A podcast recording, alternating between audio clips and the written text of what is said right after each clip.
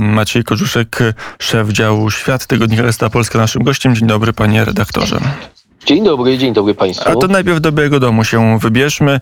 Nie tylko w Rosji Rada Bezpieczeństwa obradowała, w Stanach też taka rada dzisiaj będzie. Co powie Joe Biden, którego akcje na giełdzie polityki e, globalnej ostatnio rosną. Wszyscy go chwalą, nawet polska prawica mówi, że Joe Biden zmienia swoją politykę na lepsze. Dostał jakiś drugi oddech, dostała ta administracja przy okazji kryzysu z Ukrainą? Znaczy, wydaje mi się, że do, na to jest jeszcze za wcześnie. Trudno powiedzieć. Ja myślę, że tak, że Joe Biden generalnie zyskuje na tym wszystkim. Pytanie oczywiście, na ile to jest szczere i na ile te e, pochwały, które płyną w stronę Joe Bidena są uzasadnione, prawda? No, to jest cały czas to, nad czym my się zastanawiamy, nad tą polityką informacyjną, która generalnie polega na no, na, nakręcaniu wojennej spirali. Ja oczywiście tutaj nie ma porównania, nie ma symetrii pomiędzy Władimirem Putinem, to on jest odpowiedzialny przede wszystkim za to.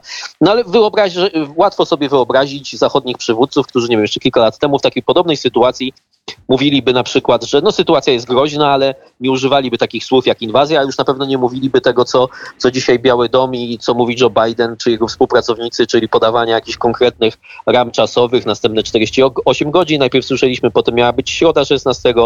E, teraz słyszymy już o tym, że rozkazy zostały rozdane trafiły do wojsk rosyjskich i że inwazja właściwie jest sprawą e, przesądzoną.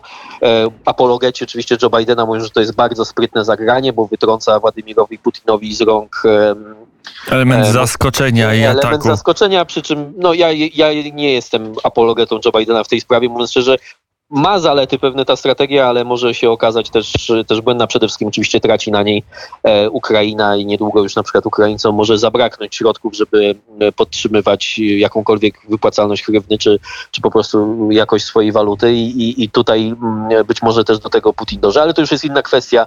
E, rozumiem, że pan redaktor mnie pyta bardziej od tego, jak, jak, jak to będą Amerykanie reagować. Myślę, że Amerykanie też nie E, oczywiście właśnie ta narracja Białego Domu, która mówi o wojnie na dużą skalę, o bombardowaniu w końcu europejskiej stolicy Kijowa, w jakiś sposób skupiła uwagę amerykańskiej opinii publicznej, no ale jak patrzę na amerykańskie media, obserwuję je na co dzień, to też nie jest to temat E, numer jeden. Amerykanie ciągle martwią się inflacją w domu e, u siebie, także tymi różnymi ruchami, które związane są z faktem, że, że chociaż benzyna jest w Stanach Zjednoczonych droga, a przecież za Trumpa mieliśmy boom prawdziwy, e, no może mniej dotyczący benzyny, a bardziej tego gazu łupkowego, ale też różnych źródeł no, takich energii tradycyjnych. To prawda, że w mediach, ale z drugiej strony taki zjazd poparcia dla tej administracji Mm, rozpoczął się chyba w Afganistanie, że to od no, przecież nie najważniejszej rzeczy, czyli wycofania wojsk z Afganistanu, nie tym przez lata żyli Amerykanie, że ich żołnierze są w Afganistanie, żyli innymi kłopotami, a to jednak ta kompromitacja spowodowała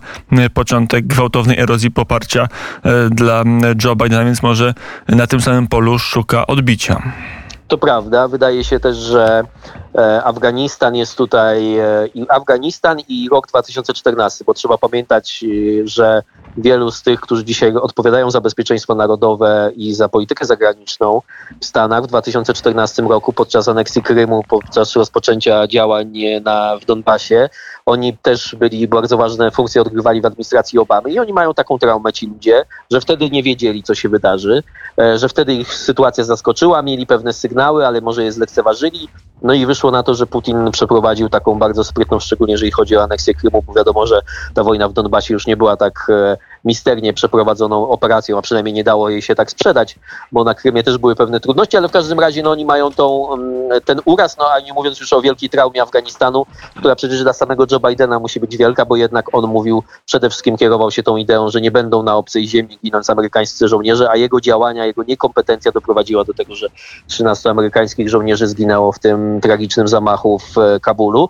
E, więc, więc być może administracja się też tym kieruje, a też prawda jest taka, że jeżeli już tak, już tak nie, nie próbując pochwalić za coś Joe Bidena, to myślę, że odwróciła się w pewnym sensie relacja z e, partnerami europejskimi, że w pewnym momencie Joe Biden powiedział dość, bo rzeczywiście po, kiedy mieliśmy rok temu, znaczy właściwie niecały rok temu te, te, te spotkania z Putinem w Genewie chociażby, no to można było mieć takie wrażenie, że Biden mówi europejskim partnerom, wy tutaj decydujcie, ja to wszystko na koniec przyklepię, a teraz chyba sytuacja się odwróciła o tyle, że chociażby ta inicjatywa Macrona, którą teraz słyszymy, Biały Dom wydał taki z siebie komunikat, że Joe Biden jest e, co do zasady e, gotowy na spotkanie z Władimirem Putinem, ale oczywiście to musi zakładać, że do inwazji czy innych tego rodzaju działań Rosji nie dojdzie i wydaje się, że w, tej, w tym takim, może nie tandemie, tylko jakieś słowo, jak jest trzech partnerów, w każdym razie Macron, Biden, Scholz. Tercecie.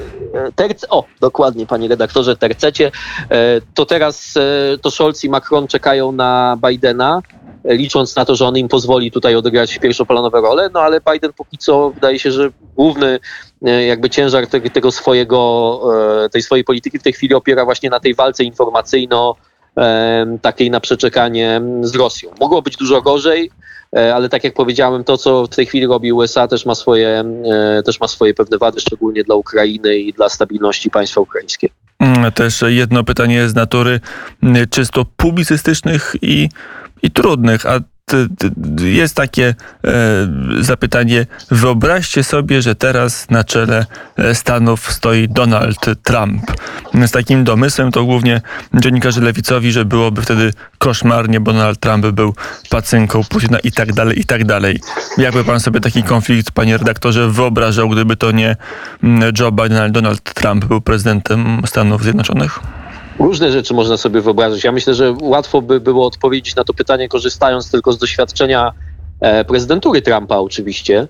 E, I ono było takie, że generalnie porównując to z prezydenturą Obamy, szczególnie z jej końcówką oczywiście i z prezydenturą Bidena, no to na Ukrainie był spokój. Pamiętajmy, że e, Amerykanie zabili też Wagnerowców w Syrii i to był taki ruch moim zdaniem, w którym Putin zobaczył, że Trump jest prezydentem, który jest gotowy robić rzeczy nie do końca takie, które, które Putin kojarzy ze słabym Zachodem, z dyplomatami, którzy wysyłają noty tylko, prawda, że Trump jest, Trump jest na to gotowy. Natomiast no, lewica tkwi w jakiejś bańce. To jest trochę podobnie jak w Polsce, że my słyszymy, że mimo tego, że słyszeliśmy dzisiaj, dwa dni temu, przepraszam, dokładnie, Mario Dragiego, który mówi, że sankcje na Rosję nie powinny objąć sektora energetycznego. Premier Włoch, przypomnę, były szef Europejskiego Banku Centralnego, ale Borys Budka chodzi po różnych telewizjach i mówi, że najgorszy to jest Matteo Salvini, który we Włoszech oczywiście przecież nie rządzi, dlatego że mówił różne sympatyczne rzeczy e, o Putinie. No Chociaż jego partia akurat popiera obecny rząd. E, no właśnie, no, no, tak, to, tak to wygląda też. To, to, no tak, ale wiadomo, że Mario Draghi jest trochę z innej politycznej bajki jednak niż, niż populiści włoscy. W każdym razie, jeżeli chodzi o Trumpa, wydaje mi się, że, e, że, że Putin nie mógłby e, tej eskalacji, na tą drabinę eskalacyjną przede wszystkim bałby się wejść, bo bałby się ruchów Trumpa, które dla Putina byłyby nieprzewidywalne. Fakt jest też taki, że Biden w pewnym momencie powiedział dość, tak? bo ja to porównałem w pewnym momencie to zachowanie, które teraz obserwujemy E, Putina, jak Biden powiedział, że nie wyśle żadnych wojsk amerykańskich, Amerykanie nie będą uczestniczyli w żadnym konflikcie na Ukrainie, to Putin to okazał, jakby przyjął jako okazę słabości i powiedział dalej, no to ja poproszę teraz o ustępstwa. I wtedy Biden powiedział, póki co przynajmniej, tak mówi Biden, nie. No i znajdujemy się teraz w, tej, mm, w tym pacie, który, w którym się znajdujemy. No wydaje mi się, że tak, że, że, że jeżeli chodzi o Trumpa, no to pamiętajmy, że lewica przypomina mu rzeczy y, takie, które albo mówi podczas kampanii, albo te sympatyczne rzeczy, które mówił o Putinie e, w 2017 roku. No ale to warto siebie, bo jeżeli szli, szli, szlibyśmy za tą lewicową narracją, to by trzeba było powiedzieć tak. Gdy rządził Trump, e, na Ukrainie był e, spokój. W Syrii Rosja wcale tak doskonale sobie nie poczynała. E, była ograniczona. E, Nord Stream 2 był blokowany, gaz amerykański był realną konkurencją dla gazu rosyjskiego, który ewentualnie Nord Stream 2 mógłby popłynąć. Ale teraz lewica i także niektórzy publicyści w Polsce chcą nas przekonać, że to wszystko nie miało znaczenia, bo Putinowi nie zależy ani na Ukrainie, ani na Nord Streamie 2, tylko jemu zależało na tych kilku sympatycznych słowach, które z ust Trumpa e, usłyszał, no bo po prostu Władimir Putin chciał mieć przyjaciela. E, no pytanie, czy już Władimir Putin nie ma wystarczającej ilości przyjaciół wśród na przykład polityków niemieckich z Gerhardem Schröderem na czele. I wydaje się, że Olaf Scholz powoli też do tej roli się przygotowuje.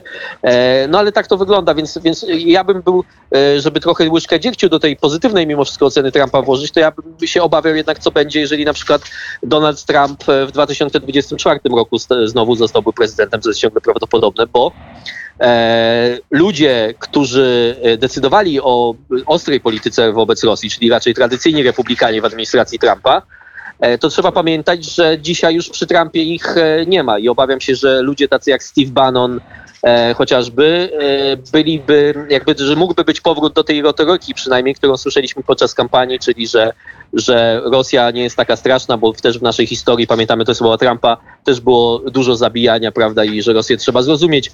E, to nie miało przełożenia na realną politykę, no ale ale, ale to trzeba brać pod uwagę. Ale to też jest ważne. To teraz y, ze Stanów y, na północ do Kanady się udajmy. Macie Korzuszek y, gościem popołudnia wnet. Konwój wolności miał się skończyć, ale protesty cały czas trwają. Mm, Justin Trudeau wytoczył najcięższe działa, jakie mógł, przynajmniej na razie, nie, nie łamiąc bezpośrednio konstytucji. Jak jest to czytywane, jak jest odczytywana działalność kanadyjskiego rządu wobec konwoju wolności i w Stanach, i w samej Kanadzie, i w ogóle w świecie? Właśnie dobrze pan redaktor zadał to pytanie, bo mam wrażenie, że jak patrzymy na ten konwój wolności, to trochę w sprawie tego konwoju wolności toczone są bitwy, które e, jakby Kanada stała się takim neutralnym gruntem, e, na którym toczone są bitwy, które tak naprawdę Kanady nie dotyczą. E, po pierwsze, jeżeli chodzi o lewicę, to mamy tutaj taką moralną panikę, czy próbę wzbudzenia takiej moralnej paniki. Kluczowe porównanie, które się pojawia w amerykańskich mediach od New York Timesa poprzez Foreign Affairs, tych takich bardziej liberalnych, to jest czy w Kanadzie widzimy kolejny 6 stycznia? 6 stycznia dla tych z Państwa, którzy nie wiedzą, to jest dla lewicy symbol wszystkiego, co złe, bo to oczywiście atak na Kapitol.